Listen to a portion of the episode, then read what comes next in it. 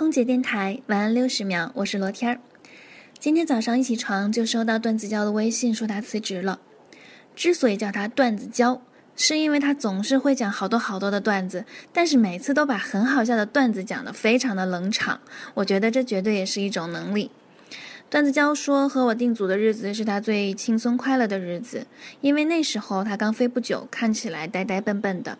但是我们很愿意和她飞，因为我觉得人最好的品质不是有多么的聪明伶俐，而是有多么的善良。恰好段子娇就是这么一个善良的女孩。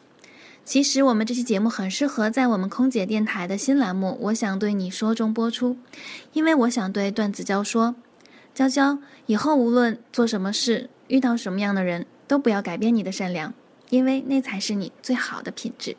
空姐电台晚安六十秒，我是罗天儿，我在深圳，祝你晚安。